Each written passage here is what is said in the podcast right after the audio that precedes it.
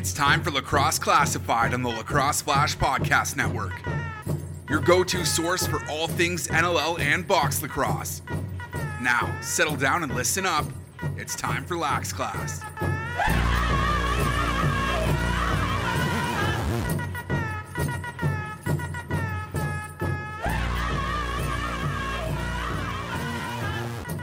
What is up, lacrosse fans?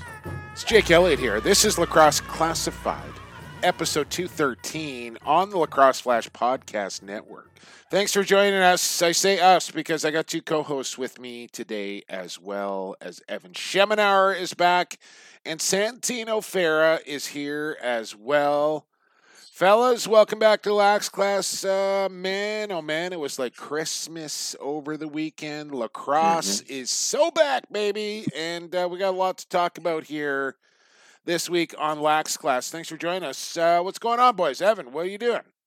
you know, it was funny on Saturday night. I'm sitting there at the SaskTel Center with my phone on, trying to just keep watching games, Mm. right? Because everything, and there's like the San Diego New York game where the comeback was happening, and just like literally something was like, okay, exit, get to the next thing, you know. And I don't know how much attention I was paying to the Rush game half the time.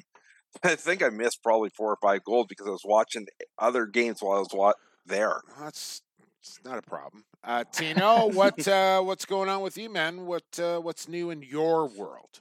Uh, not a whole lot other than lacrosse being back in the mainstream, so that's uh, pretty exciting. I got to uh, my cousin's getting married in a couple of months, so Mm. we were doing our like our uh, suit fitting uh, for. There's a handful of us that are in the wedding party, so Gotcha.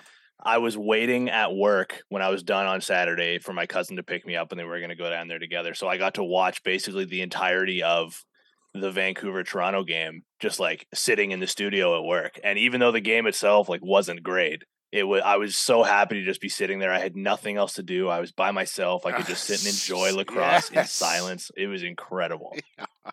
Rare is the day when you get something like that come your Oh, way. it was so nice. Yeah. Um, well, unfortunately, I did not get that luxury. Well, I wouldn't say unfortunate because I was co- announcing the championship games of high school football down at BC Place on Saturday. So I got like the first quarter and a half, and then kind of had to watch a quarter and a half while on the drive in, and then got to watch the fourth quarter well, I got there, but uh, holy cow! I don't know if you guys saw my timeline or not, but I, I tweeted out one play of this game that was a 90-yard field goal block, scoop, and score.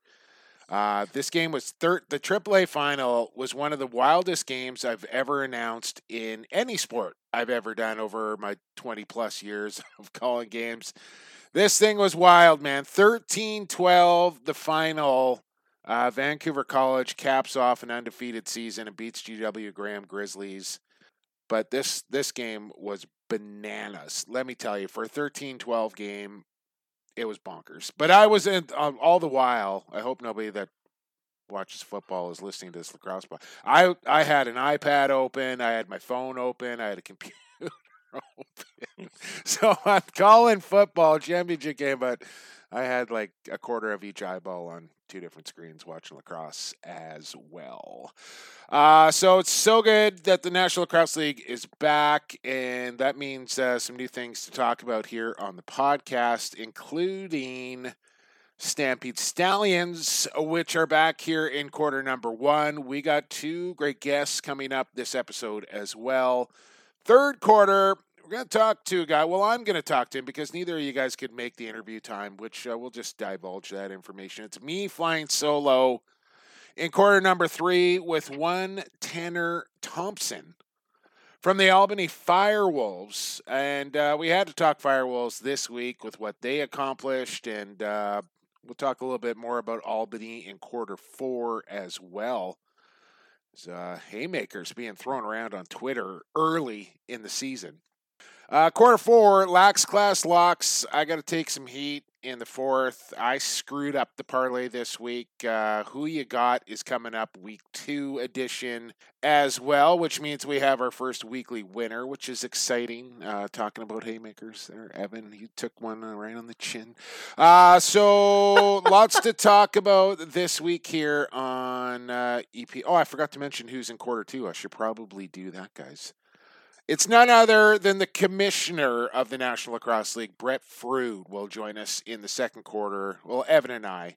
And we have a good long conversation with Brett Frood uh, that I think you're really going to enjoy. So let's get into this, fellas. Let's not waste any more time. I hope you've been practicing, Tino, because it's time for the Stampede Stallions. Let's head for the stables, partners.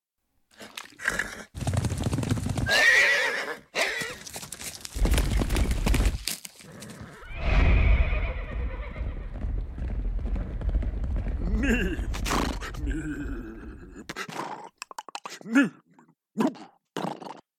you ready? First one in uh, a while. Give it, to, give it to me. Here we go.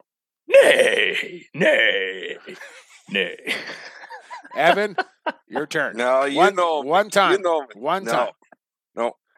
Uh, I might not. Okay, this is your week. This is w- w- this is it, Evan. You you can join in Stampede Tax Stallions this week. If you do not give me a horse noise next week, your your I do mic so much good work for Kevin. He knows your it. mic is getting muted next Uh-huh. week during this segment. Uh-huh. Just just gonna warn you right now. No, that's that easy, and it's done. We're gonna give you the opportunity right now.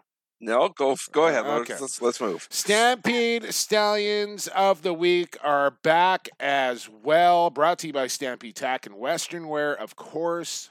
All the new styles of Blundstone boots are at Stampede Tack right now. They're out there in Cloverdale at the corner of Highway 10 and 180th. They've been there since 1966. Quick math, Evan. How many years is that? 1966 to now. It would be fifty-six. 56 years math guy. out there in the Dale. Yeah, math guy, big time math guy.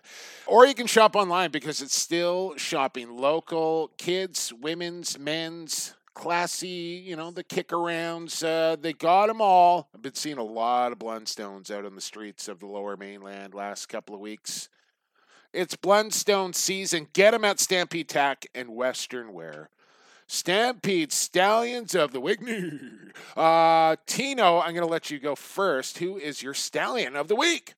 Yeah, so I'm gonna go to the first game of the season, the first game of the weekend, uh, Halifax versus Philly. And although Halifax dominated this game, I just kept finding myself noticing Blaze Riorden. And who else are you gonna notice on Philly? He's one of the only guys that did anything. But I just kept feeling this every time I was watching him on offense with the ball, I just kept thinking, man, this guy is the heart and soul of this team. He's trying, no matter what the score, he's trying to just drag the wings into the fight. And ultimately, they weren't very responsive. It was mostly just Blaze doing everything. But five goals on the night on 11 shots. And he's he's driving, he's shooting from the outside, he's he's mucking it up in the middle, he's doing pretty much everything. So I don't know. That that wasn't a great start to the season, obviously for Philly, but what a start for Blaze. He plays hard, man. He plays really hard. And I think, you know, that almost, that kind of performance there, Tino, I know it comes in a winning or a losing effort, but that's really when we started doing the Stallion of the Week. It was kind of to like recognize guys from yesteryear that might not end up in the Hall of Fame, but had like really solid careers, underrated guys, guys that flew under the radar. And I don't know if Blaze is doing that, but that performance, kind of dragging his team into the fight, playing hard regardless of the score, that's what a Stallion was originally all about. So I like the selection there. Thank you. Evan, anything uh, on Blaze Riorden before we hear your Well, Stallion? and, and I, I would love to see what Blaze Riorden could do as a an attackman in the field game. He'll, it'll never happen because he's too good of a goalie, but he would be so dangerous up front with that much more space. I don't know how you know Big how they would stop him. Yeah, big, and he and Rambo obviously have something cooking together. Like those two are pretty, pretty seamless together. All right, give me your Stallion. I'm a little off the board too. Um, and you know, when you go back to the rush destruction of the uh, the mammoth there on Saturday night, you know, you could talk about Mark Matthews, you could talk about Robert Church. The guy I'm going to talk about is the guy that I think was missing all last year because he was in Vancouver, and that's Marty Dinsdale. Mm. This is a guy that during their championship runs was their crasher, banger, setting the picks for everybody else. And he had an eight point night, a hat trick to go with it. And I think he was the main catalyst to get that rush offense back on track. So for those reasons, it's Marty Dinsdale. Marty Matthew Dinsdale, I like it as well, and I, you know, I I loved having Marty here in in Vancouver. He's Coquitlam boy. We all know this, and and I'm a big Marty Dinsdale fan. But I just kind of, you just kind of feel like Dinsdale belongs in Saskatchewan. Like that's that's where he made his name. I know he Calgary, but it's Saskatchewan where Dinsdale has had the most success, and he just looks right in a Rush jersey. So uh, happy to see Marty thriving and join the stable. I'll probably go a little more traditional here. Like I was thinking a number of different guys. I have a hard time giving it to a guy in, in a losing cause, so I didn't really want to do that. Jeff Teat with his, his 12 points would have been a pretty easy pick. I was thinking goaltenders. You know, Dougie Jamieson was sensational against Buffalo, holding that team to 10 goals is no easy feat. It was great to see Rylan Hartley back in between the pipes and, and playing well for the Rochester Knighthawks. Tanner Thompson, well, I was going to give it to him, but then he's a guest on the show, so you don't really want to do that. I think we've actually done that before. But uh, my Stampede Stallion of the Week this week is going to Connor Fields, who went from being a Buffalo Bandit, left unprotected, exposed in the expansion draft, to being picked up by Mike Hasen and the Knighthawks. And at first, none too happy about it. Insulted, quite frankly, that he was the guy that was left unprotected to be selected and ends up ultimately in Rochester and casually puts up 11 points in his first outing as a Knighthawk. And now, instead of being down the depth chart behind the likes of Byrne and Cloutier, Connor Fields is going to be the number one there in Roch and looks pretty good on him. And I think Fields is going to have a monster year in upstate New York.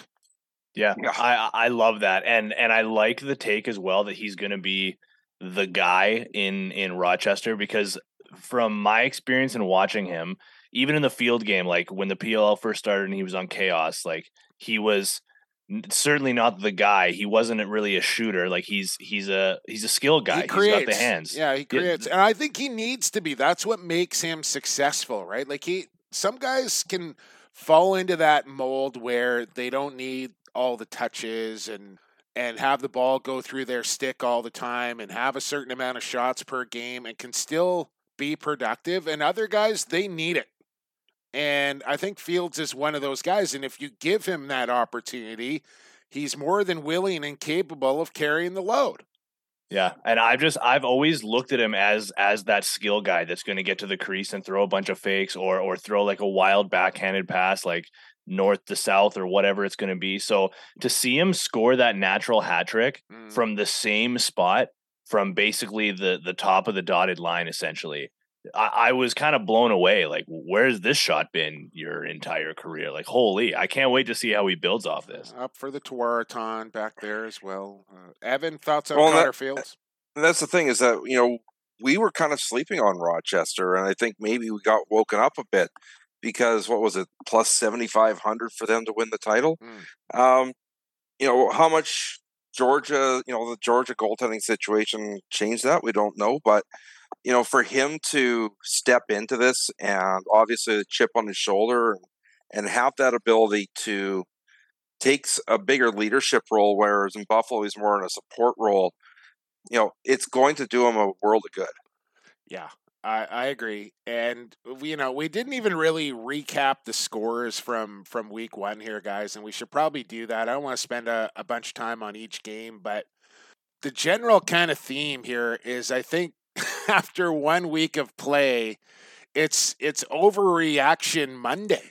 Like people are either freaking out thinking their team is just a world beater and absolutely a, a, huge wagon and unbeatable and there's other fan bases that are going we might not win a game this year and we just got our doors blown off us and this is you know, and and, and down in the dumps and into deep depression here. I think everybody just needs to relax a little bit here and let's wait three, four, five games to see where the cream is going to rise and, and all that sort of stuff. Uh, Halifax But- has but their, how, what? before, how how much did your power rankings change this week? Well, they have to, right? I mean, uh, there, I put teams that haven't even played a game ahead of some other teams because of the performance they had. But that's what power rankings are, and I, you know, power rankings, schmauer rankings, as far as I'm concerned. Like I, I think it's. I don't want to get off on a tangent. of Power rankings. I just want to talk about some of the scores here. Big time offensive performance from Halifax. They come storming out of the gates and they hand Philly a 10 goal loss, 18 to 8. And Halifax was clicking on all cylinders, and it looked like Philadelphia was running on about two and a half. I don't think Halifax is going to be able to keep that up all season long. They might, but I don't think Philly is anywhere near as bad as they looked for their first outing. As I would say for Vancouver, who essentially played their first exhibition game of the season because Yep. they didn't play any in preseason and it kind of looked like it, right? Going up against a different team and it just so happened that they're going up against one of the odds-on favorites to win the entire championship this year and to do it flying across the country with a super early shoot around and then an early face off there in Hamilton. That's a tough circumstance to go and try and win your first game against a, a Toronto Rock team without having played an exhibition game. And it was a 10 goal win for Toronto. Toronto is going to be a very good team. I don't think Vancouver showed anything near what they're capable of. Let's see what happens this weekend. Maybe the game of the week going down in New York 15 14 San Diego over the Riptide. Like I mentioned, Teat with 12.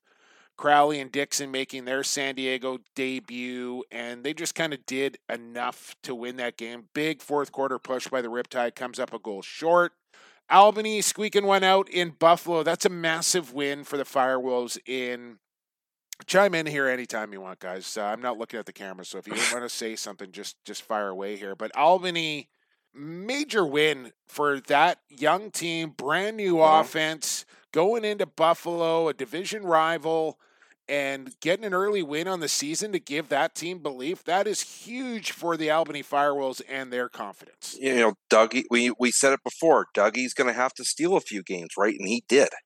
You, you, you kind of took the words out of my mouth there, Evan. I was going to say Dougie was Dougie. Yeah. Uh, that's that's Yeah, exactly well, what we said. And I had a quick chat with Clarky, and that, that was kind of my my comment to him. Like that was Albany Firewolves lacrosse right there. Grind not 10-9, 11-10, and Dougie plays unworldly, and and he gets contributions from all over his roster, and away they go. So a big win in Bandit Land, but don't panic, Buffalo. Like you're still got a pretty good team there in Buff.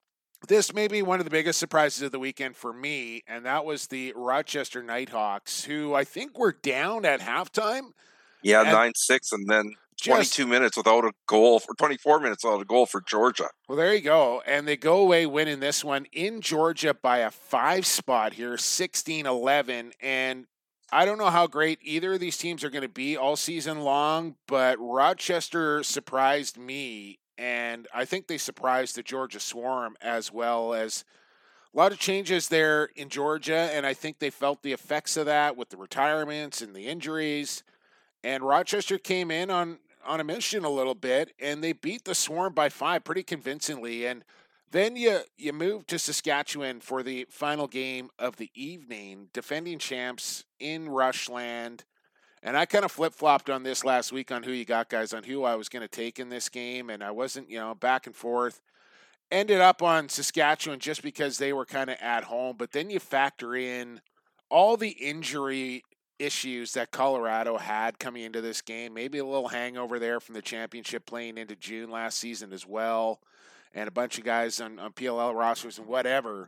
They just they looked lifeless a little bit, did the mammoth. And the rush looked like, hey, last year was an anomaly, and we're about to make a statement here on our home floor. And rarely do you see teams hang 19 on a Dillon Ward goaltended team, and the Rush Oh. just blew. They, they blew the doors off him. Th- now, very banged up Mammoth team. They're going to be a lot better than what they showed on Saturday night as well. So, the Yeah, I general mean, theme, Evan, is just you know pump your brakes a little bit because I don't think all the teams that blew everyone away are as No. good as everybody thinks, and I don't think all the teams that got blown out are as bad as everyone thinks. No, the Rush got 63 shots, which, to be frankly honest, every time Colorado beats Saskatchewan in Saskatchewan, it's the Rush have an, an unworldly number of shots, and Dillon Ward stands on his head. Dillon Ward had a stinker, so that means whoever they play next, he's probably going to absolutely shut the doors. Take the it's under. his pattern. But the, the thing, the real difference in this game was the Rush absolutely had Joey Cupido and a few others tied up. They didn't get any transition chances. The Rush had a slew of them, plus six power play goals. Yeah, Marshall And can I- Powless can I with a just add as stinger. well, there, did you see that Marshall Powless goal? Yeah, the, those I I know everybody in the league now is doing excuse me are doing like these crazy graphics on their helmets and stuff. Mm, Those rush green helmets are sneaky good. sneaky. Those are sneaky good. They're so just- simple, just that dark green.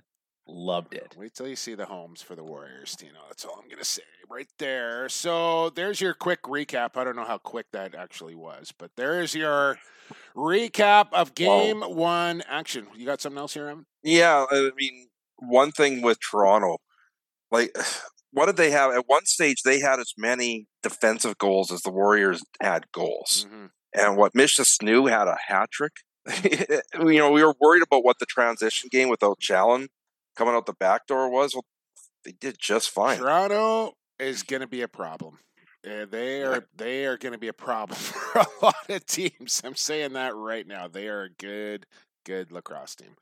All right, uh, big quarter one is done, which means we're moving to quarter two, and we got a big interview on the other side as the big boss, the man in charge of the National Lacrosse League, Commissioner Brett Frood, will join us here on Lax Class. Keep it right here on the Lacrosse Flash Podcast Network.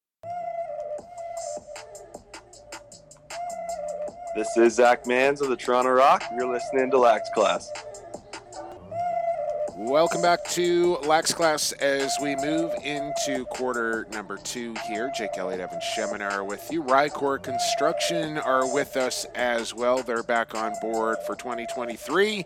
And you know by now, but just in case you don't, they make it stand out at Rycor Construction. Interior, exterior renovations, de- decks, fences, kitchens, bathrooms, you name it. You need something done get a hold of Rycor Construction. They'll make it stand out for you. RycorConstruction.ca. Now, back on the podcast uh, for a second time here, the commissioner of the National Lacrosse League, Brett Frood, rejoins the podcast. Brett, thanks for doing this. I know you just uh, returned home from a bit of a whirlwind weekend, uh, stops in Halifax and Buffalo your first weekend of live National Lacrosse League action after uh, a few months on the job now. But let's uh, let's start with the games. I haven't had a chance to get to Halifax, Bandit Land a, number of times for sure, but never to the nest. How was Halifax? How was Buffalo? And your first weekend experiencing live National Lacrosse League action? Yeah, hey Jake, thanks for having me. Yeah, great weekend, and you left out Toronto in between. Oh, excuse me. So it was, so it was good. yeah. Halifax to Toronto to Buffalo. Three uh, obviously dynamic settings and venues for our league, and each with a their own bit of DNA. So it was it was pretty exciting. Starting off in Halifax, pretty rabid crowd there, and and obviously saw a very talented and uh, Halifax team with quite a bit of depth. So great start to the to the season for sure, and then making way to those other venues was um, it was it was neat to just see the different demographics and and fanship at each of them, um, and then spend time with with six of our our teams in our league and the owners. So it was uh it was a good good weekend to get back into the mix, and obviously playing lacrosse is is fun and and what this league is all about, the product. and you get a little taste of what NLL life is like, I guess, a little bit, Brett. Uh, you know, traveling over the weekend and airports and uh, jet lag and all that sort of stuff. Well, you got to you got to remember, I'm coming from a sport that oh, um, every weekend, yeah, you're you're yeah, it goes from it goes from February to November, 38 races. So uh, yeah, we're we're we're used to it, and but but ultimately, I mean that that's why we're doing it. We're in this this world of professional sports, and it's about the competition. And you know, while the last three months have have certainly been fun and and you know educating um, from, from from a total you know grinding perspective it's this is what it's about. It's going to the games it's watching the competition it's seeing the product. We've got world class athletes um, and, and, i'll tell you being i hadn't been to a game in a couple years on the box standpoint but being there and um, watching the players we have in this league it's uh, it was it was completely enlightening relative to just the quality of play, seeing it in person for the first time in a couple years. One of the things that's going to be coming up in about a week and a half is the Vegas home opener, uh, brand new market. Still a relatively young market. It's only had pro sports there for about five years. Uh, sick, ticket sales when I was there last time. It's my second home, of course. Um, seeing were very strong. What are you hearing? What are you looking forward to in Vegas? Yeah, I mean, just the fact we've got Joe Tsai and and the great one and Steve Nash and Dustin Johnson from an ownership group is exciting. So so not only for our league, first first game for for a lot of those guys from a lacrosse ownership. Um, you know, overall expansion to Vegas is really exciting and opens up a, a whole new market for our league that that is different than all the rest. And you just look at just from the casino side of it you know, a place that has what close to 50 million visitors a year. Wow, um, really? And yeah, I, I, mean, there's probably Las Vegas is a city. Got they're probably maybe one and a half to two million folks, but then and then churning in close to 50 on an annual basis. Something like so, 300,000 rooms.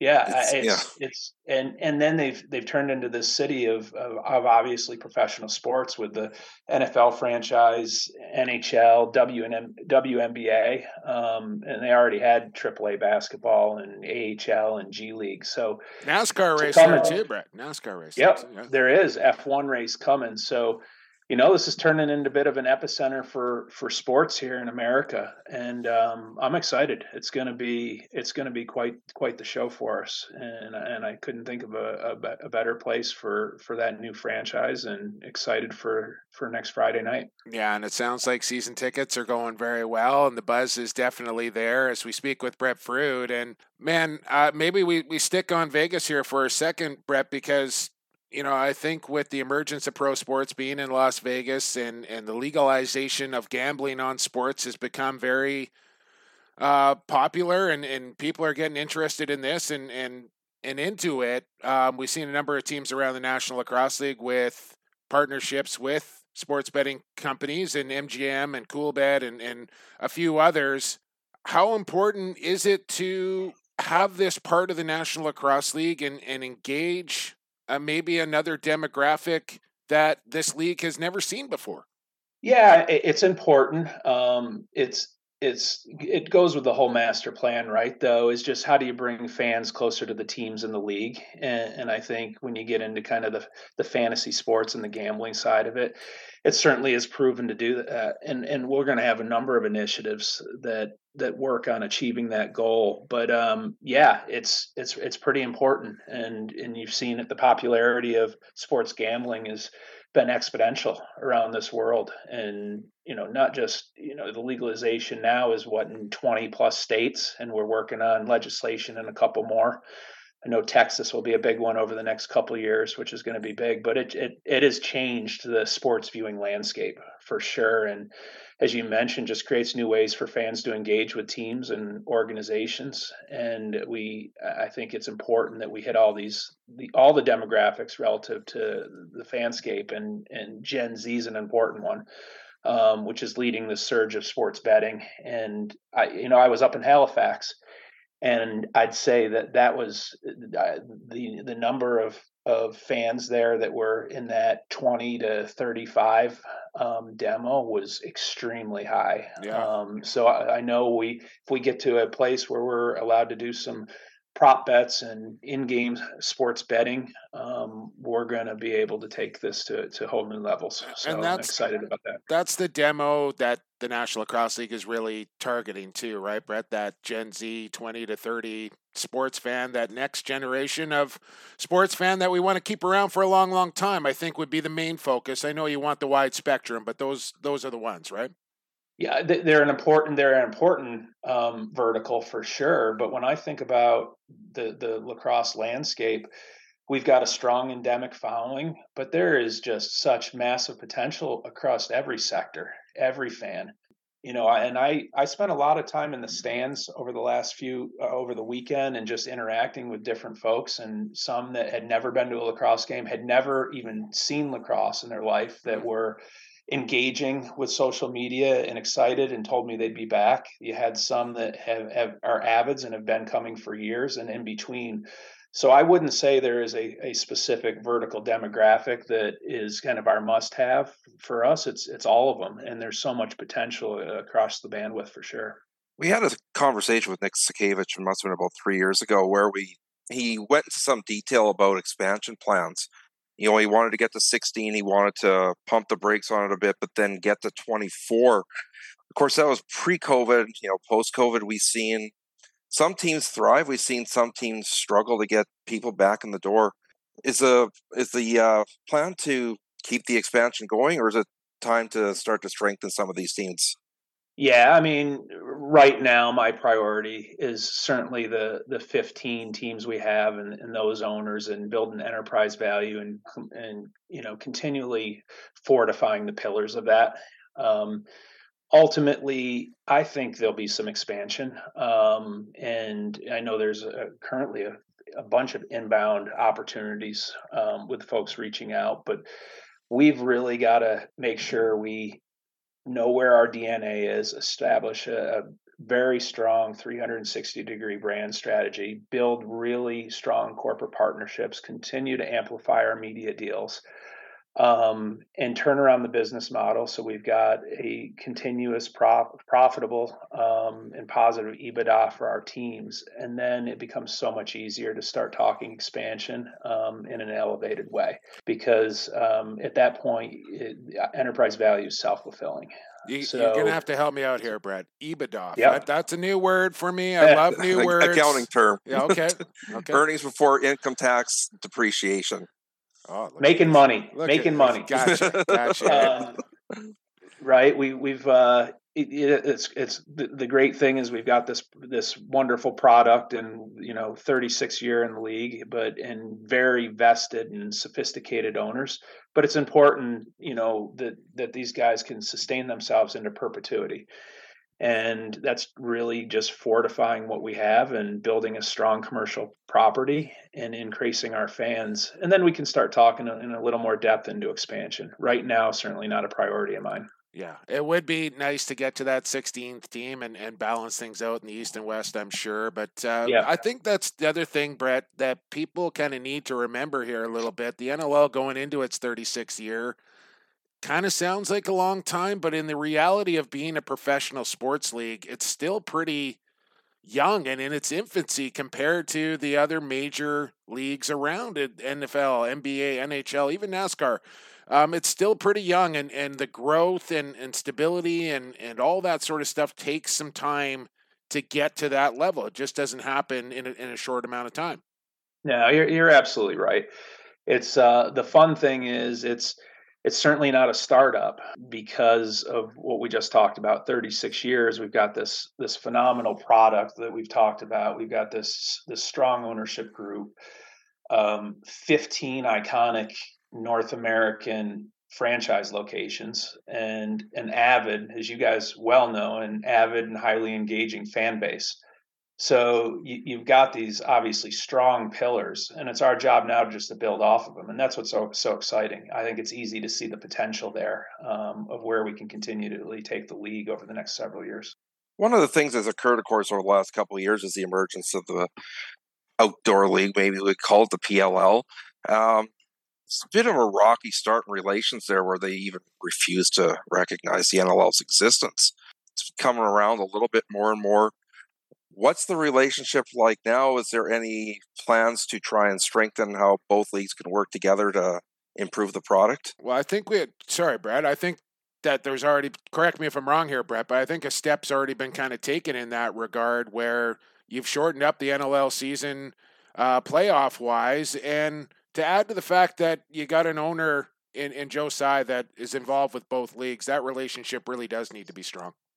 Yeah, I mean, uh, listen. Ultimately, when you when you think of us, the PLL, and and several other entities, and we think about U.S. lacrosse and world lacrosse, all of our goals is to grow this game, um, whether it's indoor or outdoor, sixes, whatever the format. It's it's really taking our endemic fan and continually um, creating exponential growth from a fanship standpoint in my opinion, if if we're doing a good job from a marketing and brand standpoint and, and putting 16, 17,000 people, 18 and showing up at Bandit Land, PLL is going to benefit from there and vice versa. So I think it's really important um, that all of us, all these key constituents, get together um, and and find synergies and work together to grow it. Um, and you know, obviously, PLL has done a phenomenal job. They're playing during the summer, the spring, and the end of the spring, and the in the summer, um, and they've got a great product. Um, have done a wonderful job marketing, and, and I'm a fan of their league and I know um, relative to speaking to to those guys, um, and, and, you look at some of the players that cross over, they think highly of ours as well. Um, and as you mentioned, Jake, there's been a little bit of a conflict on the on the scheduling side, um, which we got to continue to work through because we've we've got to certainly achieve our goals from the indoor and, and make sure we're maximizing season and getting the focus on on getting the eyeballs focused when they need to be um, and they're trying to do the same. Sure. So I, I, don't, I wouldn't say we're in conflict in any way, um, but there, there's, we, we've certainly got to navigate some challenges over time. But I feel like we're all rowing in the same direction. Here with Brett Frood, Commissioner of the National Lacrosse League, and since we started talking a little field lacrosse here for a second, Brett, I just got triggered. I gotta give you a congratulations to you and your son, who's uh, going to continue the legacy at uh, Brown Lacrosse, if I'm not mistaken. Here, this is really exciting stuff for you and your family. You went there, and now now your son's going to follow in your footsteps. Yeah, certainly a, a proud moment. It's uh, the whole process is obviously much different than when I was going through it in the, yeah. in the early '90s. Um, yeah. Fairly stressful and uh, happened pretty quickly, but yeah, the once September 1st comes, it's a it's a wild few weeks of visits and conversations, and a 16 year old left with making life decisions. Um, hopefully, getting a bit of guidance from his from his parents. Um, but yeah, we uh, we let him take an autonomous direction relative to that process, and he owned it, and oh, we good. were there to support and he um, he had a lot of great opportunities and with some coaches that I think so highly of, but but he ended up um, certainly at, at, Brown, which was exciting for our family, and I, I love obviously love the yeah. the coaching staff there and everything about the program. What's, so I appreciate uh, that. What's the kind of the craziest thing you had to experience as far as the recruiting process? Like the coach come and knock on your door at midnight uh, when the recruiting door opened, or you know, show up with keys to a, a car on the down low or something like that. What what, what was the craziest thing you had? It's, honestly, it's just the just based on my previous experiences, right? When I, when I went through the process, and much of us uh, that are on the older side, right, it was it happened more your senior year, and social media wasn't part of it and it was just the process was different. For for these kids now it's it's it is a bit overwhelming that september 1st midnight comes and they've got phone calls and texts and setting up calls the next morning and you know over the course of a 24 hour period some of them are talking you know to 10 to 15 division one head coaches um, and then setting up the visits and trying to figure out you know what makes the most sense for them uh, long term. So it's I don't know that anything was surprising. It's just a it's yeah. a very tedious um, and overwhelming process for 16 year old kids who at least from my experience, have trouble on a daily basis making some wise decisions. I know so, I did. I know I did at 16. Yeah, I can tell. Yeah, so asking them to asking them to to do that is is is pretty interesting. But um, it's it's great. There's obviously a lot of opportunities across North America, yeah. Canada, and the U.S. for for kids to that have been working hard from from the time they've been either on a box field or a field field um, over the years to to hopefully turn it into a, a college experience. So it's exciting times for a lot a number of kids. One of the changes, of course, that was announced recently was the format change for the semifinals and finals to move it to a two weekend situation where games one and two are going to be played on week one and game three, if necessary, the following week. One of the questions I got from a lot of fans is does that mean one team is hosting both games on the opening weekend, or is there going to be some travel involved that opening weekend? Yeah, there'll be travel. There'll be travel and day off know, in between, or straight up back to back, Brett. No, we'll we'll do time in between. We'll either do one or two days in okay. between. Um, and really, for us, it's the opportunity to play on Memorial Day weekend and couple that with with great broadcast opportunities, especially with ESPN tied to the the college programming, is really exciting. And we think about tune in and just growing up here. Um, it's huge, right? Absolutely yeah, massive. about yeah. So that was had, strategic on on your guys' part to marry it up with the Final Four on Memorial Day. That was intended. Yeah, well, it's twofold, right? It's you got to think of the big picture. We we just talked about the PLL situation and just overall um, how do we find synergies and mitigate challenges and do mm-hmm. what's best for the global global side of lacrosse and then you got to bring it down to our focus which yeah. is which is the NLL and what's going to be best for us and having the opportunity to showcase our product on a weekend where you've got five six hundred thousand people consuming college lacrosse games um, and hopefully creating tune in opportunities and overall take that momentum into our finals, which, as you guys saw, um, what our playoffs look like last year. Uh, was there was there a better playoff in any professional sports? They're like that every year, just so you know, Brad. I mean, it was exceptional, yeah. but well, that was that's recent memory for me, right? Because yeah, yeah. it wasn't too long ago. Yeah. And you know, we look look at some of the games this weekend. We're gonna in the competition level, and and and it's it's we're gonna build that momentum um, and to know that we could have hundreds of thousands of people consuming our product at the end of May, um, it's it's going to be big. So yeah, it's it's it cre- it may create some travel challenges. Um, guys are going to be grinding, and I, I, know it's tough on them, but we we've got to we've got to find ways to continue to evolve um, and put this product in as in front of as many eyeballs as possible. I think it's fantastic and, and a great strategy, uh, quite frankly. As a few more minutes here with the commissioner of the National Lacrosse League. One of the things also your predecessor discussed was the advent of full time players and getting guys to a stage where lacrosse is their career as opposed to something they do on weekends and have a nine to five job during the week. How close are we to seeing the advent of full time lacrosse players? Yeah, I don't know if I can put a timetable on it other than it's a goal of ours. And these guys, I mean, they're the elite, they're elite athletes um, and play in a big time professional space. So it, it's certainly a goal um, for us but I think there's we've we've got to check a number of boxes before we get there, and and certainly the commercialization of our sport and putting a, in a in a broader context. Um, and as we look at our you know distribution and figuring out ways to facilitate more consumption, you know all of those are boxes we need to check. Um, and, and then we can we can hopefully move into the, the that that certainly those initiatives. I don't know what it's been now, Brett. It's just over three months or so that you've kind of officially been been on the job, and I think the CBA, if I'm if I'm correct, had just been kind of delivered right as you began your tenure. So I, I, maybe I'll ask you this: you know, what have you learned in that time that you maybe didn't know when you first began the job? Relative to the CBA, and, well, and the just the, the league in general, I would say. Brett? You know, maybe yeah, okay. you know some yeah. some ownership stuff or or what have you.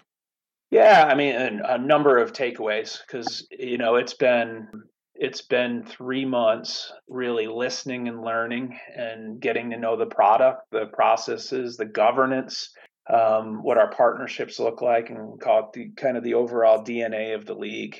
And um, at the same time, in parallel, is is trying my best to forge meaningful and authentic relationships with all the constituents. And when I say constituents, um, it's not only the, our internal staff, right, the, the the folks from the league that are working tirelessly every day. It's it's our owners, um, it's the GMs, it's the coaches, it's it's um, our partners, and then you know just as important as all of all those is the players, and because they're you know they're a vital vertical within this league, and and I, I've, I've spent a, a number of hours um, with with Zach and Reed, um, who, who obviously are at the forefront of working on behalf of the players, and um, just super articulate guys, um, not only world class lacrosse players um, that you know transcend the sport, but sound from a business standpoint and want to see this league grow. So that's been nice um, to spend time and and while you've kind of always got to work through sometimes challenges between kind of league initiatives and player initiatives it's pretty easy to have those conversations if you know everyone's centered on on the right thing, which is turning this league into something really special um, and taking what certainly my predecessors have done a wonderful job doing and continually building on it. So that's been a good piece of it um, for sure. But you know, it's it's learning the CBA, the bylaws of the league, um, and you know, while I don't want to micromanage at any point. It's really it, has been necessary to get deep into the weeds to identify exactly where we are. Um, and I think hopefully that'll allow me to make some crucial observations over time that will help best shape a more defined strategy going forward. And, um, you know, I've seen a ton of positives uh, relative to, you know, if I had to look at my 60 day, 75 day takeaways, there's, we've got as committed of team ownership um, as I've seen across any league. That and that leadership, that those owners are leaders. Um, they all have skilled human capital running their operations, and, and, I think our league does as well. We've got premier broadcast partners uh, in TSN and ESPN, and and super excited, obviously, that all of our games be, can be consumed one way or the other, whether it's uh, on the linear broadcast or our streaming side. Um, we've got, you know, as I saw this week, going from Halifax to Toronto to Buffalo, very avid, passionate fans who love their teams, um, love lacrosse, and a product that's on the field that is unmatched yeah. that we can continue to introduce to others. So, you know, just those are a couple high level, but um, really excited about the the potential uh, both here where I am in America, and then, and then obviously continuing to grow in, in, Canada, where it's obviously got quite a bit of strength within the the fiber of of the country. The last five years, we've seen a major expansion in the number of American players in the league, which is great to see. How do we eventually get to the point where we start to see European players or players from Australia, Japan? And I guess what role does the NLL play in developing that talent? Yeah, Evan, you're getting you're getting way beyond the scope I've been thinking about. I'm I'm trying to figure out the. Uh, you, you, mentioned the American players. Hey, Albany did a hell of a job this week, right? Sure with, uh, did. Sure did. With um, taking on on on that role for sure. We we've got to we've got to be much better here in America from a grassroots standpoint before I start thinking about Sweden and Australia and and Ukraine. Um, they want they, it, they can come here and get it, right. Brett? Well, I didn't say that. I didn't say that. Baby steps here. Yeah, baby of course, steps. Of course. Um, what I did say is, and I think we talked about it that the first time we were on, is spending time in in Canada and specifically Ontario, and and I know how I know how strong it is out where you guys are as well. Yeah. Um, it's it starts early. I, I got to that Toronto game uh, maybe two and a half hours before it started and was was talking to Jamie on on the field and kids were showing up two hours early watching the the pre pre warm up um, against the glass and then he had a number of them out there with initiatives and they had some games. They had a game at halftime. They had a game before. It's it's inter you know it, it is so influential um, certainly over time in the growth of, of, the sport when you're doing it at such a young age that's how we have been here domestically on the field side um, we have a lot of work to do from a grassroots standpoint here. And while there are some Americans that are successful and certainly growing within the league, and you look at a guy like Schreiber um, and you know and Rambo and you know Blaze Riorden lit it up this week, right? Um, best field goalie in the world, and he's you know he's um, he's contorting his body with you know unbelievable highlight reel goals. So that is exciting. But when we look at volume, we've got what six, seven percent of the league um, is American, and and then we've got the rest from a from certainly an Indigenous and Canadian standpoint. It's it's a place where we need to focus attention. Absolutely. Last one here for for me, Brad. And I know you know watching and listening to some of your other interviews, the, the corp, corporate partnerships have been a, a huge emphasis for you, and and I kind of wonder, I guess, how that is going, and maybe what type of partners are the NLL seeking to align with. Yeah, I mean, facilitating authentic and value laden corporate partnerships is going to be vital to our success. And when I say value laden, that cuts both ways. So we've got to be we've got to facilitate relationships with companies that identify with our fan base and can achieve ROI. And for us, it's important, and for me specifically, it's important to know what our DNA is. How are we perceived um, by our fans? What, how do we want everyone globally, new fans, to consume us from a brand standpoint? And then we're able to tell a very consistent story, which will help us create that match with corporate America. Um, because for them it's it's that's their goal right? If someone's spending money with us they want to know that they connect with the hundreds of thousands millions of people that are lacrosse fans specifically indoor nll box fans. Um, and we've got to become storytellers and create those those connections between the two and then we'll have long-term partners and then what those partners are all also able to do for us is amplify our league and for me, a partner isn't somebody who just spends some money and and puts a billboard out. Um, I want folks that are potentially doing national commercials. They are on YouTube and every digital platform, utilizing our players, our teams um, as influencers and talking about their product. And that is how you grow. That's how you grow more fans. Um, it's and not only are we working for them they're working for us.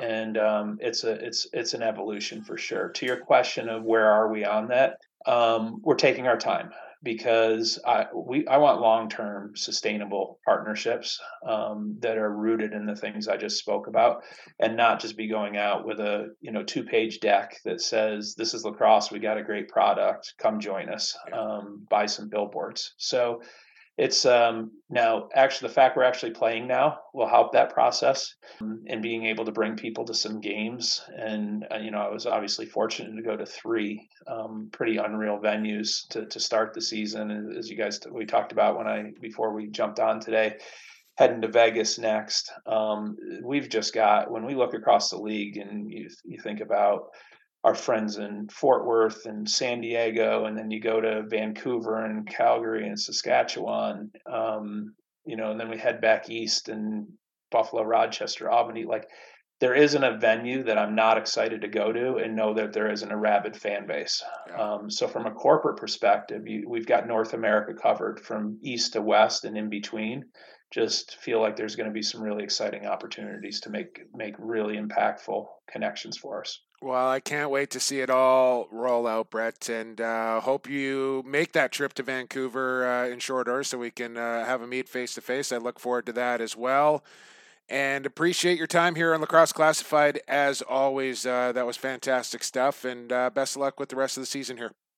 All right. Thanks, guys. I appreciate it. We'll talk soon. Yes, we will. Right there, the commissioner of the National Lacrosse League, Brett Frood, and Evan, you know, that was a fantastic 30 minutes of conversation right there with Brett. Mm-hmm. And you just listen to this man talk. He is an intelligent individual that has a clear vision on where he wants this league to go and a much different personality and, and person than Nick Sakiewicz was, and Nick did a lot of good things in this league, including you know getting us up to 15 teams and some some good sponsorships and what have you. But man, do you not just feel some sort of peace come out over you listening to his talk, listening to him talk and where he sees this league now and where he sees it going and he just really seems to have a clear plan and vision in place ready to take this thing to new heights where it's never been before. Yeah, well, one of the bits of feedback I got from fans was, you know, they never hear from like That's him, they never see him, but that's okay because I think back, David Stern, right? David Stern in his initial days, you rarely saw him. What did he do? He focused on growing the business, Yeah, and now the NBA job. was nothing when he took over, right? It's now this massive enterprise. Gary Bettman in his early days did not make many public appearances. It wasn't until much later he started to do that. There is a business that needs to be focused on in the NLL, not only for expansion, but we got to make sure that these other teams are doing well so we don't retract like we did in the past, right? Yeah, he's and to he's get those in- revenue streams and what have you, it's critical to get this league from a part-time employee to a full-time employee. More than 18 games a season. There's a lot of work to get done to get there.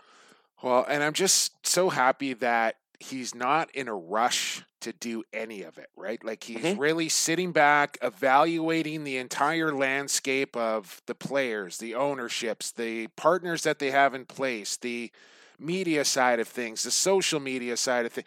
Like he's sitting back, evaluating it all, and then he's going to make some real concise decisions when the time is right. And and I think it's just a it's almost like a polar opposite of of the leadership group that was in place before and it just it gives me a real sense of security after talking with Brett that we're we're heading in the right direction and the right man is in charge. I really eh, feel that. Yeah. No, I, I, and keep in mind this guy ran one of the most successful racing conglomerates there is. He knows what it takes. Right? Once again, NASCAR wasn't much when he started there. It has now grown into this monster, right? Yeah, And uh, And he doesn't need to, to be out on the Twitter and Instagram and the Facebook and whatever else doing doing interviews on the daily. And we don't get me wrong, he just came on our podcast, which we totally appreciate.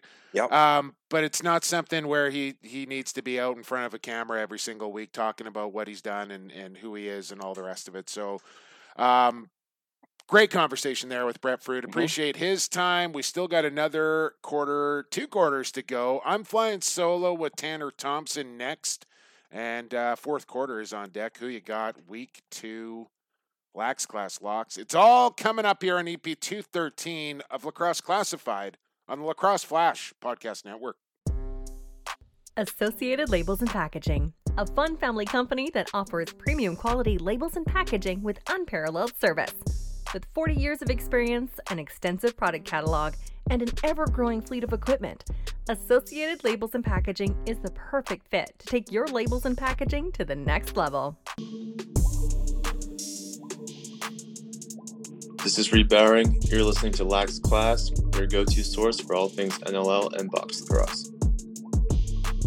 Welcome back to Lacrosse Classified as we move into half number two here on episode 213.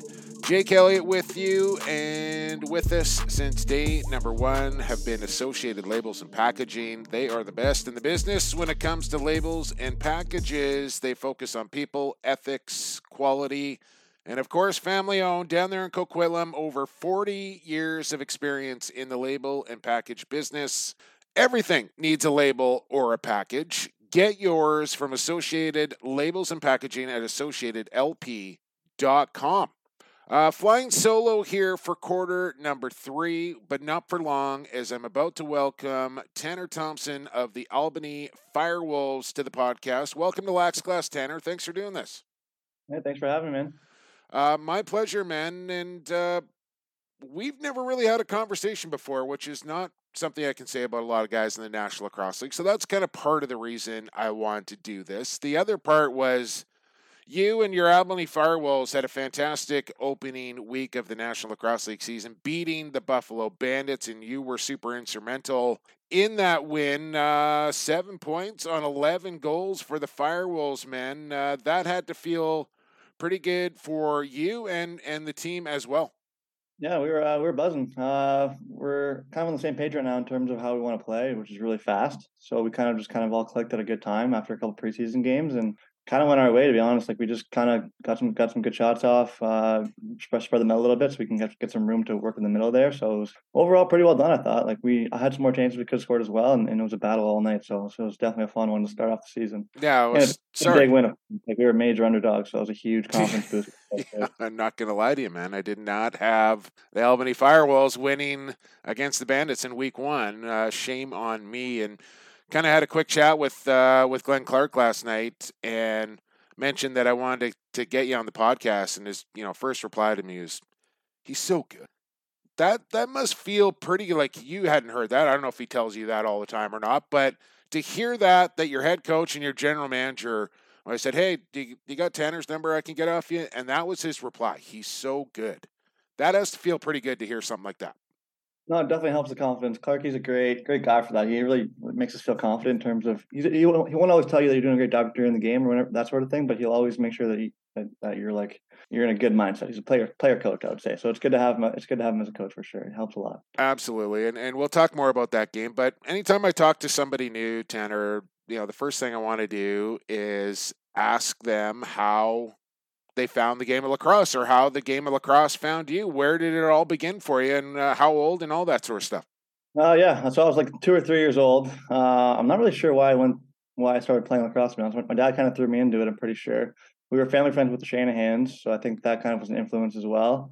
Um, so I was two or three playing Mimico lacrosse. So yeah, never never stopped either. That's you got Toronto listed down on your bio, but you're a Mimico boy through and through. I am, yeah. I'm, I'm I live in Etobicoke, but Mimico was the closest hub, and it was ten minutes away, so it was it was kind of perfect.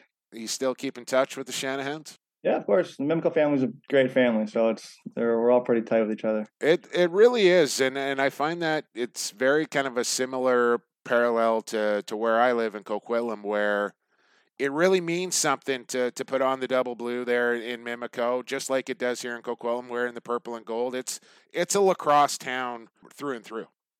The one thing I notice, especially nowadays, is a lot of the older guys are starting to come back and sort of, you know, watch the junior games and watch little kids, coach the little kids in, in the in the minor program. So it's been good to see sort of the the progress with that, and I'm excited to see where it goes. Hopefully, like we, we keep doing that, and a bunch more guys keep getting into the pros, and we can keep that train going. But time will tell, I guess. But yeah, it's a great spot to to you know, especially if you have kids or whatever, you can definitely swing by Mimico lacrosse and it's a good time. Yeah, it's it makes such a difference when you have elite or top level players coming back to coach the young kids coming up, and that's not something or a luxury that every minor organization has. And I think you know the more you do it, and you look at the most successful organizations around the country, whether it be in BC, Ontario, Alberta, wherever, that's really the, the common theme and, and the difference maker is having guys that have played at the highest levels coming back to coach up the youth.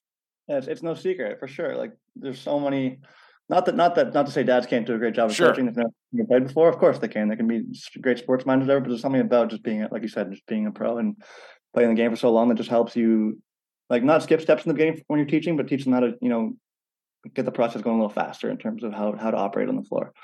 And that's something you're doing as well, right? You do a little coaching, if I'm not mistaken. I do like coaching, yeah, for sure. I uh, I've spent some time coaching, you know, Edge and that sort of thing, and Mimico as well. Um, I'm looking to maybe coach in the future as well, so that's up my alley as well. So we'll see what happens in the next couple of years. Focus on the playing career for now. All right, so two or three Mimico, Mimico minor, all the way up, uh, junior there as well. Uh, run to the Minto Cup, if I'm not mistaken, too, right? Yep, it was good. It was uh, it was a lot of fun. I, I spent two years in the beaches, uh, my first two years, and the Mimico got a junior A team, so I got to choose whether I wanted to go back or not, and I chose to go back.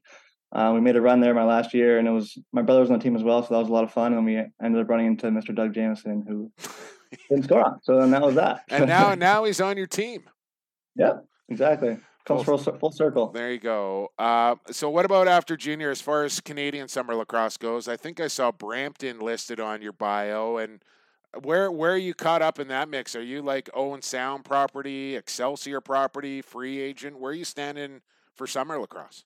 I'm Owen Sound property. I'm not, I'm not really sure like what what was happening with that. I didn't know the deadline. Didn't really know what was going on in terms of the timing. So I kind of missed the boat on you know trying to play for a different team or whatever, or, or trying to make make a, make a squad. But yeah, I wasn't gonna make that trip over to Owen Sound. that's a that's a haul, hey. I've never done it, but uh, it sounds like you know most people from either whether they're residents of Brampton or Mimico, they want to stay home and, and play for the Excelsior sort of thing. Exactly. Yeah, it's just it's it's a lot, right? Like it's a it's, it's a it's a after your full time job in the day, it's tough to go out to, out to those places for a three hour drive after work. So yeah, it's definitely better, more more comfortable at least to play play somewhere near Toronto. I can dig it. And field lacrosse uh, spent some time at Marquette. Where is Marquette, by the way? Milwaukee, Wisconsin. Milwaukee, Wisconsin. And how did you find yourself down in Marquette? Uh, well, like I did a bunch of those recruiting trips back in the day, of course, like everyone everyone does, and then Coach Amplo and Coach Brundage found me somehow through the grapevine, and then uh, went went visited, and they it was the best decision I could have made. It was a great time. Milwaukee's a low key, cool town. Uh, it made me grow up a lot in terms of how they coached us and, and how strict it was in terms of what you had to do. So it's kind of a kind of a full 180 from being from Canada and like it's less intense here, more like more chill, I guess, in terms of the game of lacrosse. Yeah. Um, not when you play it, but like the mindset around it. So I feel like that was a good jump for me to learn how, you know, take take lacrosse seriously as as you you'll have to if you want to be become a pro. So it was good, definitely a great time. Yeah, good. And it was fun too, in, in, the, in the social life it was a great time too. Yeah, yeah, well, I spent a little time with the Swarm in Minnesota, which is I believe just across the border from Wisconsin, and so I got a good idea of what the people were like, and they were fantastic back there. What was the the program like? Were you guys a good squad during your time there? Yeah, we ended up winning a couple of Big East championships. We beat Denver, who was an absolute wagon at the time with Baptiste and Berg and all those guys. So that was that was a great time for sure. Uh, winning that one, I'll never forget that. I got the rings in my room. Uh, we ended up losing both game both years in the first round of the NCAA tournament though, so we never quite made it as far as we wanted to. But uh, we were pretty good. We had some studs. We were uh, new program, so it was it was cool to see how quickly they turned it around. And then when I came in, it was kind of a we were already kind of established, and we could go from there. It was fun. Midi attack. What'd you play? Mishmash of everything. Okay. Uh, whatever the year needed me to needed me to be. Uh, I'd say probably more midfield towards the end though. And did you have or do you have aspirations of playing PLL? Would you like to be a professional field lacrosse player along with a box lacrosse player? Yeah, I'd definitely be open to it. Uh, love lacrosse. I'd be willing to do it all year. Uh, just, you know, it's tough when there's only eight teams and there's so many good guys and it's a different game, right? So you got to kind of wait for a good opportunity or see what happens. But it's got to play well in this season. Maybe maybe that maybe the connection will work, well, work out from. It's funny you say that because you've kind of had an interesting journey to to get to where you are through the National Lacrosse League as well. You you get picked 16th overall, so pretty highly touted coming out of the draft. But you go to Saskatchewan, and I think maybe Tanner. Correct me if I'm wrong. We might have crossed paths there for one year, but you were kind of on the fringe of things, and weren't getting a lot of playing time, didn't really get a solid look in Saskatchewan before being dealt to New England. How difficult were those those first, you know, year in, in Saskatchewan where you get drafted up pretty high, but then don't really get a, a legit shot to to crack the lineup? Yeah, it's tough for sure. Like you know, you know inside you could do it, and you're, you're capable of it. It's just a matter of getting the right opportunity and getting the right timing and, and figuring out how to sort you sort of work in an offense. And I think, you know, their team was was very solid. Like they had they had guys that had been there for so long, so I totally understood it was it was uh, it was tough to not to play, obviously, but I, I understood that it's a grind. And your first two years, three years in the league are always, no matter what league, NHL, NFL, any sort of league, the first two years is always a grind, um, unless you're like you know Jeff Teat or whatever. But uh, but yeah, well, it's just he's pretty good. He's pretty good. opportunity. So I, am just that's where I am now. Did the conf- did the confidence ever waver like during those first couple of years, Tanner, where you're like, man, like is is my opportunity going to come? Do do I want to keep trying to bust my ass and and and crack a line up here, or was it always you know it's going to come? Just keep working hard, and and and as soon as I get my shot, I'm going to make the most of it yeah, the confidence is always there inside, especially after junior and, and having a good junior career and that sort of thing. So I was always there. But when you, when you don't play a game for so long, kind of thing, you kind of you kind of lose that actual in-game confidence. So you kind of got to work that back. So it's almost like it's almost like in golf when you don't play for like a week or like a long time, you just automatically suck. It's like I didn't suck, but it was like, okay, now I need to get the in-game confidence back, not just the mental confidence. Kind of putting them back together from when from where they were. And walk me through the move to New England. How did that all come about? Uh, it was a week before COVID situation happened. Uh, I was traded to New England and then put in the active roster, and then that same week, COVID. So then I didn't end up getting oh, enough. man, that that must have been pretty tough, eh? You're like, here it is, this is my shot, and then no. Yeah, right away. Week a week into it, I was I was back to being done. So and then another wait happened. So it was it was tough, but it, it was a great good, good transition. The boys welcomed me pretty well. So good team to good team to go to. Yeah, and then the move to Albany, of course, and and you know you get a year under your belt there. I think just ten points in in your first season, and man, like uh, you come out in week one and and pop seven in there.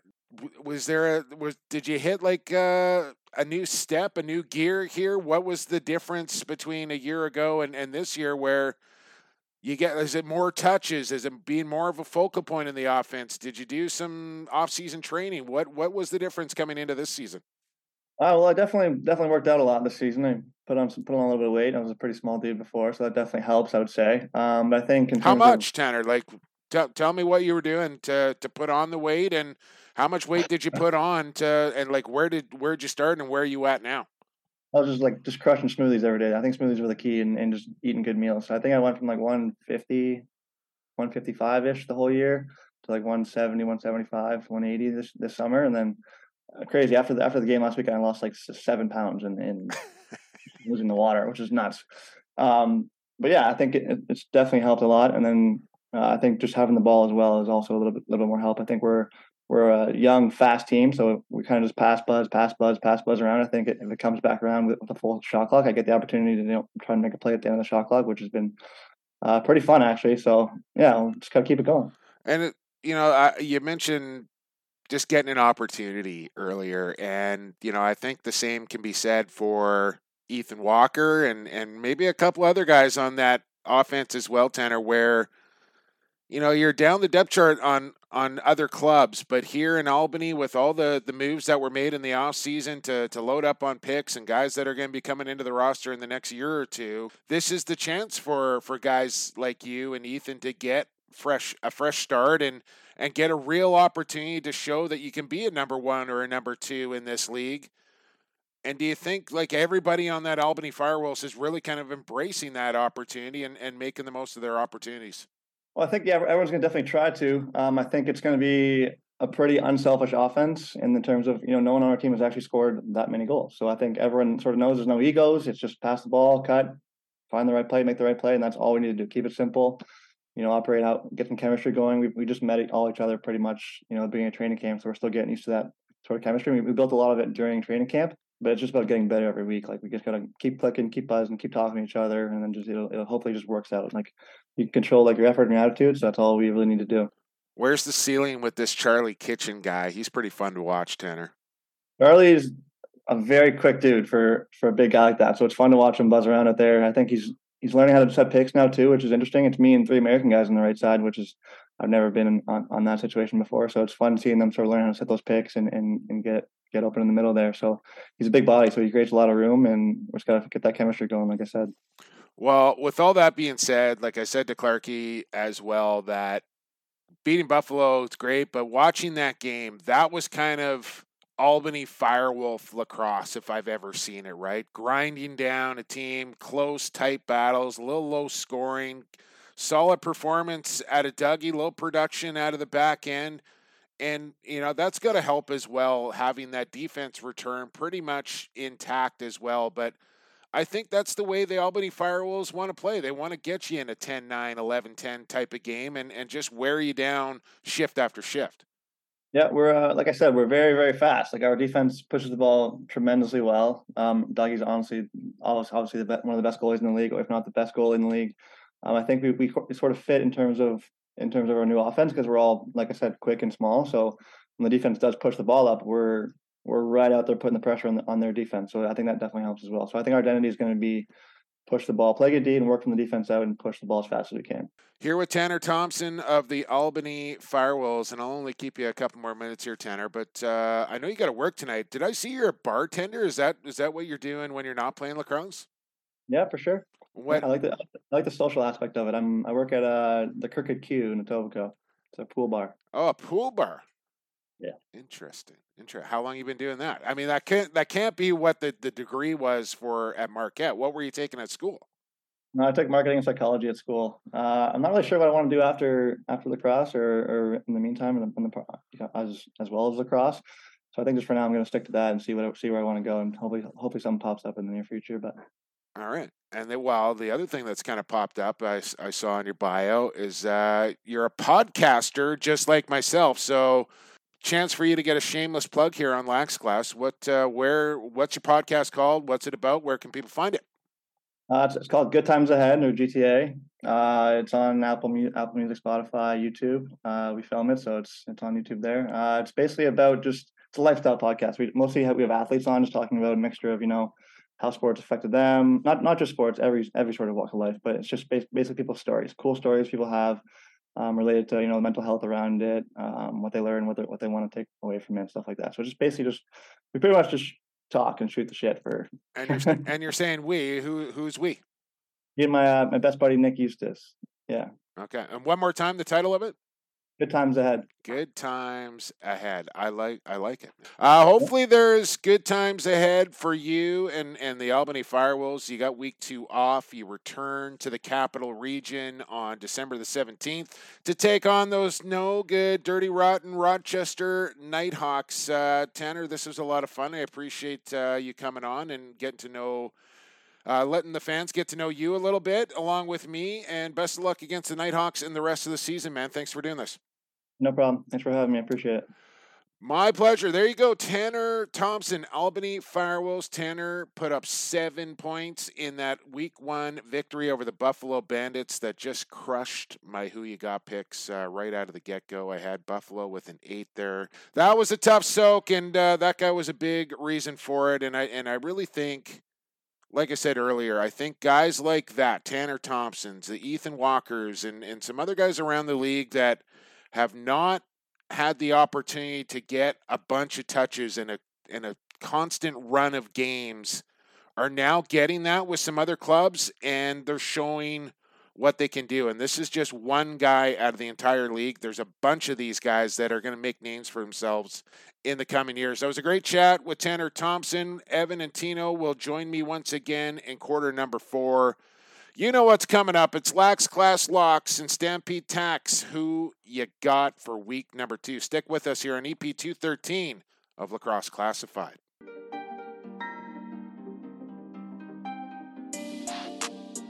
Hey, this is Hall of Famer John Grant Jr. and listening to Lax Class. Welcome back to Lax Class as we are now into the fourth quarter of action, which means no more breaks here on the podcast. Uh, but we still have some things to talk about and discuss here on the pod. And one of them is for me to let you guys know to give us a follow on social media. You can follow Evan at Shemlax. You can follow Tino at Ferratino. You can follow me at PXP for Sports. The show is Lacrosse Classified on Insta. It's Lax Class on Twitter. We got a Facebook page. And if you're not into all that social media kind of stuff, we got an email address for you other people at lacrosseclassified at gmail.com. If you don't use email, I cannot help you get in touch with us at the show. Everybody's got to use what else? Uh, don't forget to subscribe and review the podcast five stars only, please, as that really helps our engagement and outreach, which would be much appreciated. Got all that out of the way, guys. It's time for Lax Class Locks. It's locked.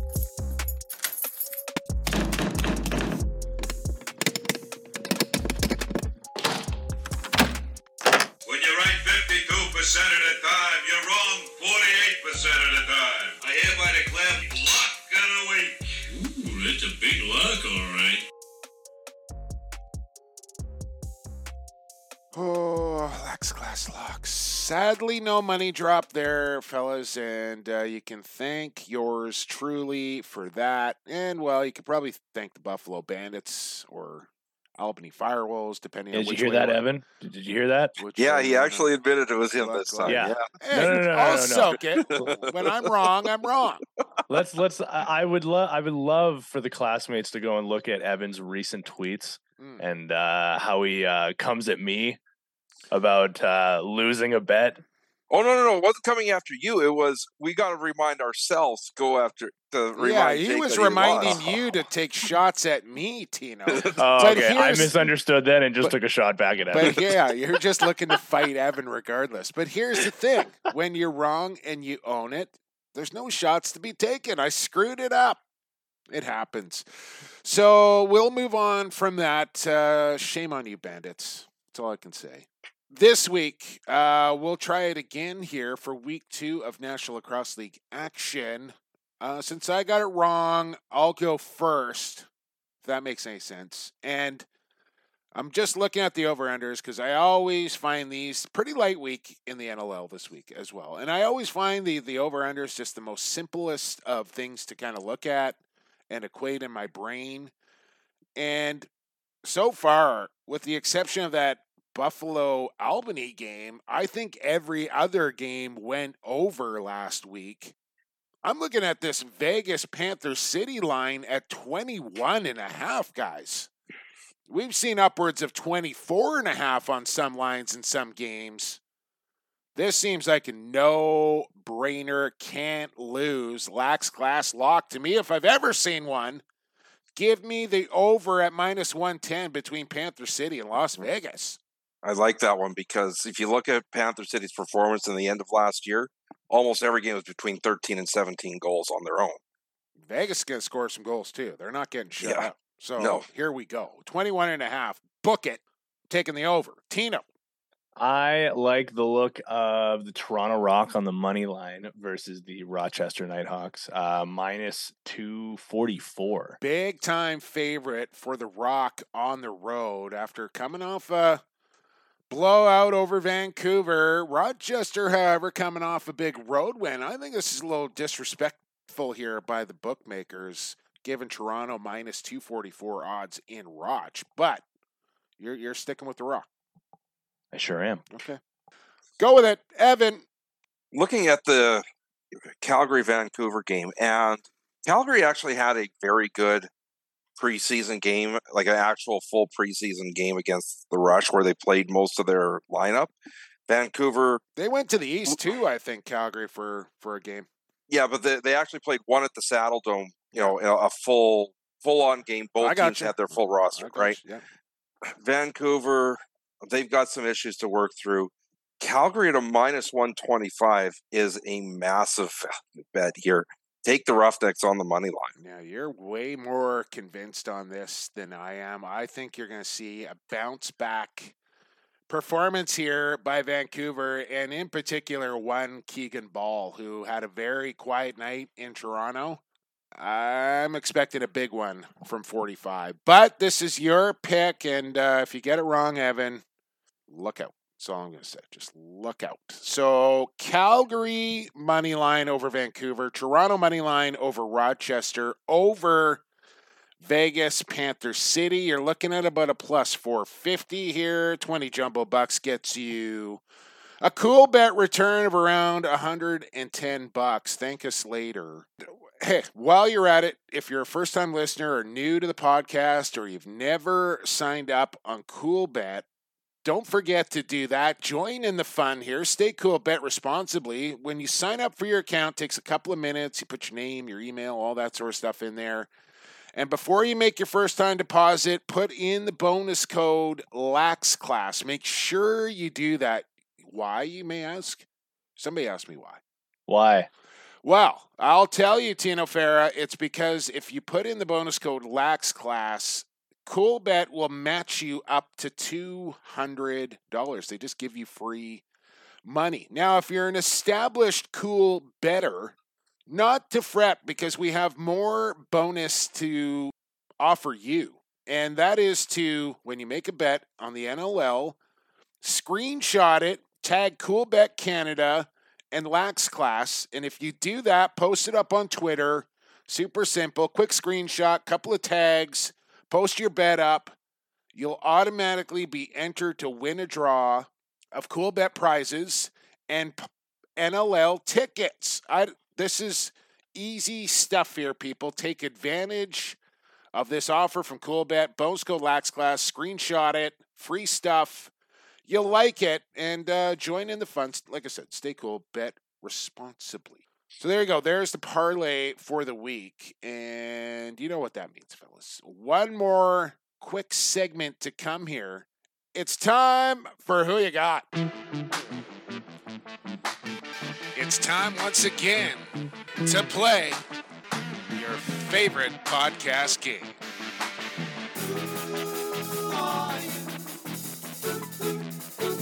Who you got?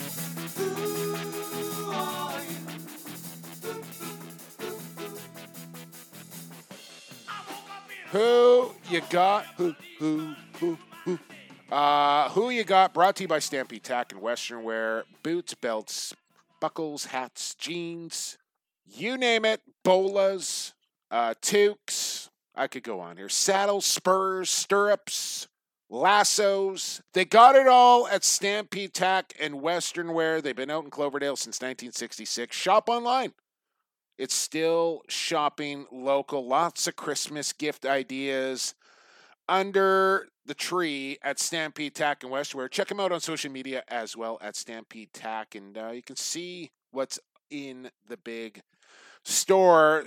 Uh, who you got? Uh, week one is in the books. It did not go so well for yours truly. It did not go so well for Evan Schemenauer. It didn't even go all that well for Tino Farah. But who it did go well for, I mean, honestly, here, my eight and my seven picks both took a nosedive. And, uh, you know, I took Vancouver as well out of three. So 50% for yours truly. Not good. Uh, we'll bounce back here in week two. Trust me. But uh, week one, big time winner. He's not a first time winner either, like Evan, uh, who has never won a, a week here of Stampede Tack. Who you got? But Eric De La Roca from Albany. I actually met Eric in Akwesasne last, uh, I guess it was over a year ago now. Um, he made the trip down there for the Survivors Cup and introduced himself to me. He's a big Albany Firewolves fan. And how about this cat here, boys? Bingo, bango, bongo goes perfect. Six for six in week one. How about that? Congratulations, Eric. We'll be in touch. And I'm certain he's going to be all smiles tomorrow when he's listening to the podcast, delivering the mail, and hearing how well he did, right? Postman rocks. It's what he does. He's a postman, and uh, he plugs in the headphones, and that's what he does when he's on his route. Listens to the podcast. I love it. So that is the second time he has won a week, and uh, I also want to add here our two defending champions in Don Aldred and Rob King. I think they also uh, well, I think Rob had a pretty tough week if I if I'm not mistaken. I think Don had a pretty good week. So just want to just get the defending champs in there and uh, stay tuned as we move along here on who you got. Light week in week two action. And uh, Tino, like I said, uh, you did the best out of all three of us. So uh, the honor is now bestowed upon you. Your very first time hosting Who You Got. Don't screw it up. So if we all did poorly, but I did the best, I mean I'm the smartest of the idiots. Something like that. Something Good. like that. Yeah. Great. Okay. By the way, uh, before you get started here, we're we're very early on. Evan and I, I think the first year we did the the side bet thing, right, where one of us had to do karaoke, who finished the worst, uh, and take a video of that, which which I proudly did. I don't think we did anything for year two, though, Evan. Did we? No, we we.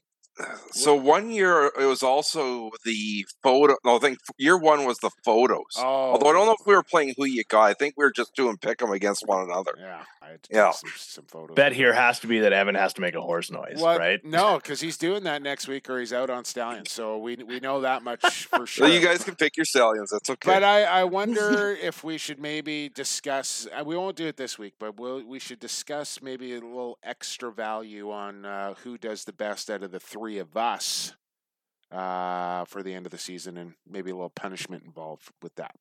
Interesting. Okay. or or a prize. Or Could be yeah, yeah. maybe we'll see. All right, Tino, away you go. All right, shall we? Uh, okay, let's start off Friday night. The expansion Mega Bowl, Las Vegas versus Panther City. Mister Jumbo Jake Elliott. Who do you got? No, s- you, screwed up already, Tino. It's not. Because I added a do. It's not who do you got. who you got? Thank you very much. My word, like if there was one thing not to screw up, it's the name of the segment. Jake Elliott, who do you have? Try again. One more time. Give me one. Jake Elliott, who do you got? You did it again. And I'll do it till the end of the Well, my I- day and my days. I need I need you to I actually seriously need you to to give it to me. okay, straight. Jake, who you got? Thank you very much. I'm taking taking Panther City in this game. They're at home. They're got a year under their belt. I think they're a little deeper of a roster. I don't need any more reasons than that. Panther City for a six. All right, Evan Schemenauer, who you got? I've got Panther City as well. You know, a team that did relatively well going down the stretch in the second half. You know, the- they, I think they continue down that path. Panther City for a six.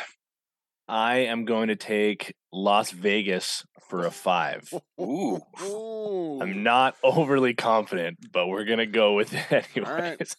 Packs all, all right. Here. All right. I'm trying to remember how many expansion teams have won their opening game. Well, maybe that's a chore for you, Evan, to look up over the next week, and you can have that information for us. Or Graham Farrow, he uh, Yeah. probably. Yeah. I was gonna say I bet Adam Ask it, Levy you has shall Well, the, the it. result the results are not on the NLL page anymore. Well, yeah, I think that'll get fixed up. Just so everybody knows, we should probably mention that a lot of people are going, "What's going on with the NLL website?" They have changed stats providers, and I think they just kind of did it a little too close to the season and are having some issues getting things updated in a timely fashion. Stay patient, people. It's frustrating for everybody. It'll get fixed in short order, I'm sure, and everything will be running smoothly in the coming days. God, you guys are just steamrolling my hosting here. Sorry.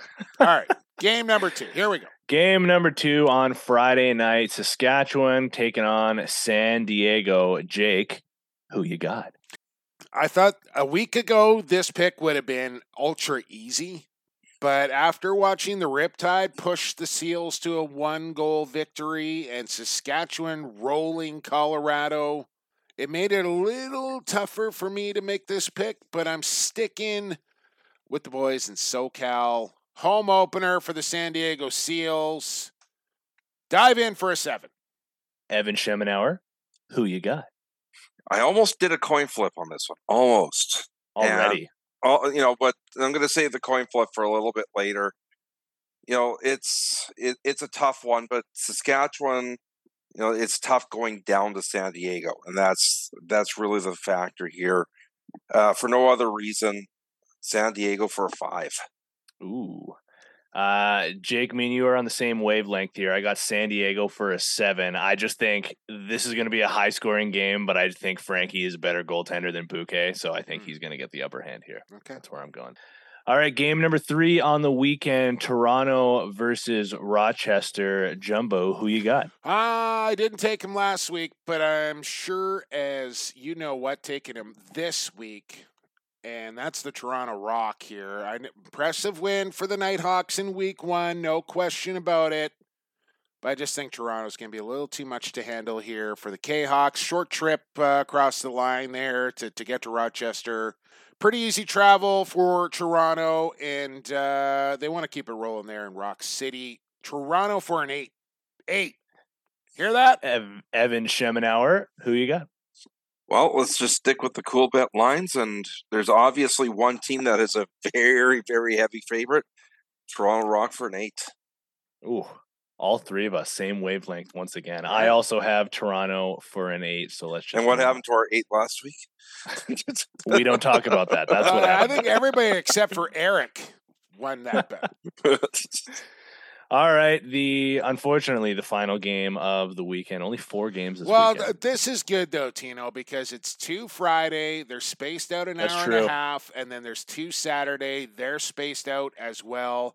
This is what you love to see on a Saturday night, Friday night, uh, weekend in the National Lacrosse League. If there was only a Sunday morning game, but I'm getting greedy, I, I'll stop there. But two Friday, two Saturday. All right, Jake. I think I know what you're gonna pick, but Vancouver versus Calgary. Who you got? Yeah, you know what, guys? I may take my lumps this year selecting Vancouver every single week. It is no surprise that I am going to do this. I'm going to do it again. I am unabashed. I do not care. And hey, quite frankly, I think Vancouver has a legit shot to win this game. I think they are going to play substantially better than what they showed in Toronto. Calgary playing their first game of the year. There might be a little bit of rust there. Gonna be a tight one. I'll say that, and I'm taking Vancouver for a five. Evan Schemenauer, who you got? ah, yes. You know, I, I'm looking over across the room. There's that beautiful Reid Bowering jersey that's over there, Mm. which remain my you know more reminds me till the end of December. I've got to take everybody but Vancouver. So Calgary Roughnecks for seven. Just the way we like it. uh, Jake, I actually agree with you. I think that this is going to be a really close game, and I think Vancouver is going to come out flying. That being said, I think we're entering here the uh, the Jesse King era of the Calgary Roughnecks. So I'm taking Calgary for a six. All right. Uh, well, we'll see how it all plays out this weekend. Uh, enjoy the games, everybody. Appreciate everybody listening this week. As Can I have for- one prediction on this week? Sure, you can. And that is whoever wins is going to have that tiebreaker pretty much to the goal. Yeah, because only four games, right? So put some thought into your tiebreaker. Don't forget to get your picks in early. Don't forget to save and apply. And hey, uh, honestly, if you missed, you know, last week or you're not registered yet, you're checking out the pod for the first time or something. It's not too late to get signed up to who you got. Office Pool Junkie. Search up who you got and still lots of time to catch the leaders. And more importantly, you can win individual weeks. So you don't even need to, you know, be diligent and, and pick every single game every single week. If you miss a week, you can put auto picks on, but you can win weekly prizes along with the grand prize. So if you're not signed up to who you got, we're we're bigger than better than we've ever been, Evan. What we got like a 30% increase than what we had a year ago. So Mhm. lots of people playing who you got, join in the fun and get involved. And you know what? Live updates from Mr. Pat Gregoire. The parlay is a plus 445. Okay, there you go. On the fly. You got to love it. All right, that's going to do it. Uh, big thanks to Tanner Thompson and to the Commissioner of the National Lacrosse League, Brett Frood, of course, for coming on the show. To our fabulous sponsors, Stampede Tack, Associated Labels and Packaging, Rycor Construction, and Coolbet Canada. Thanks for sponsoring the pod. Support our sponsors. That's how you support this show. And uh, that is going to do it, I think. Uh, I think we're done. For Tino Farah and Evan Schemenauer, I've been Jake Kelly for the fastest game on two feet. And for the creator, stay safe, stay healthy, and stay classified.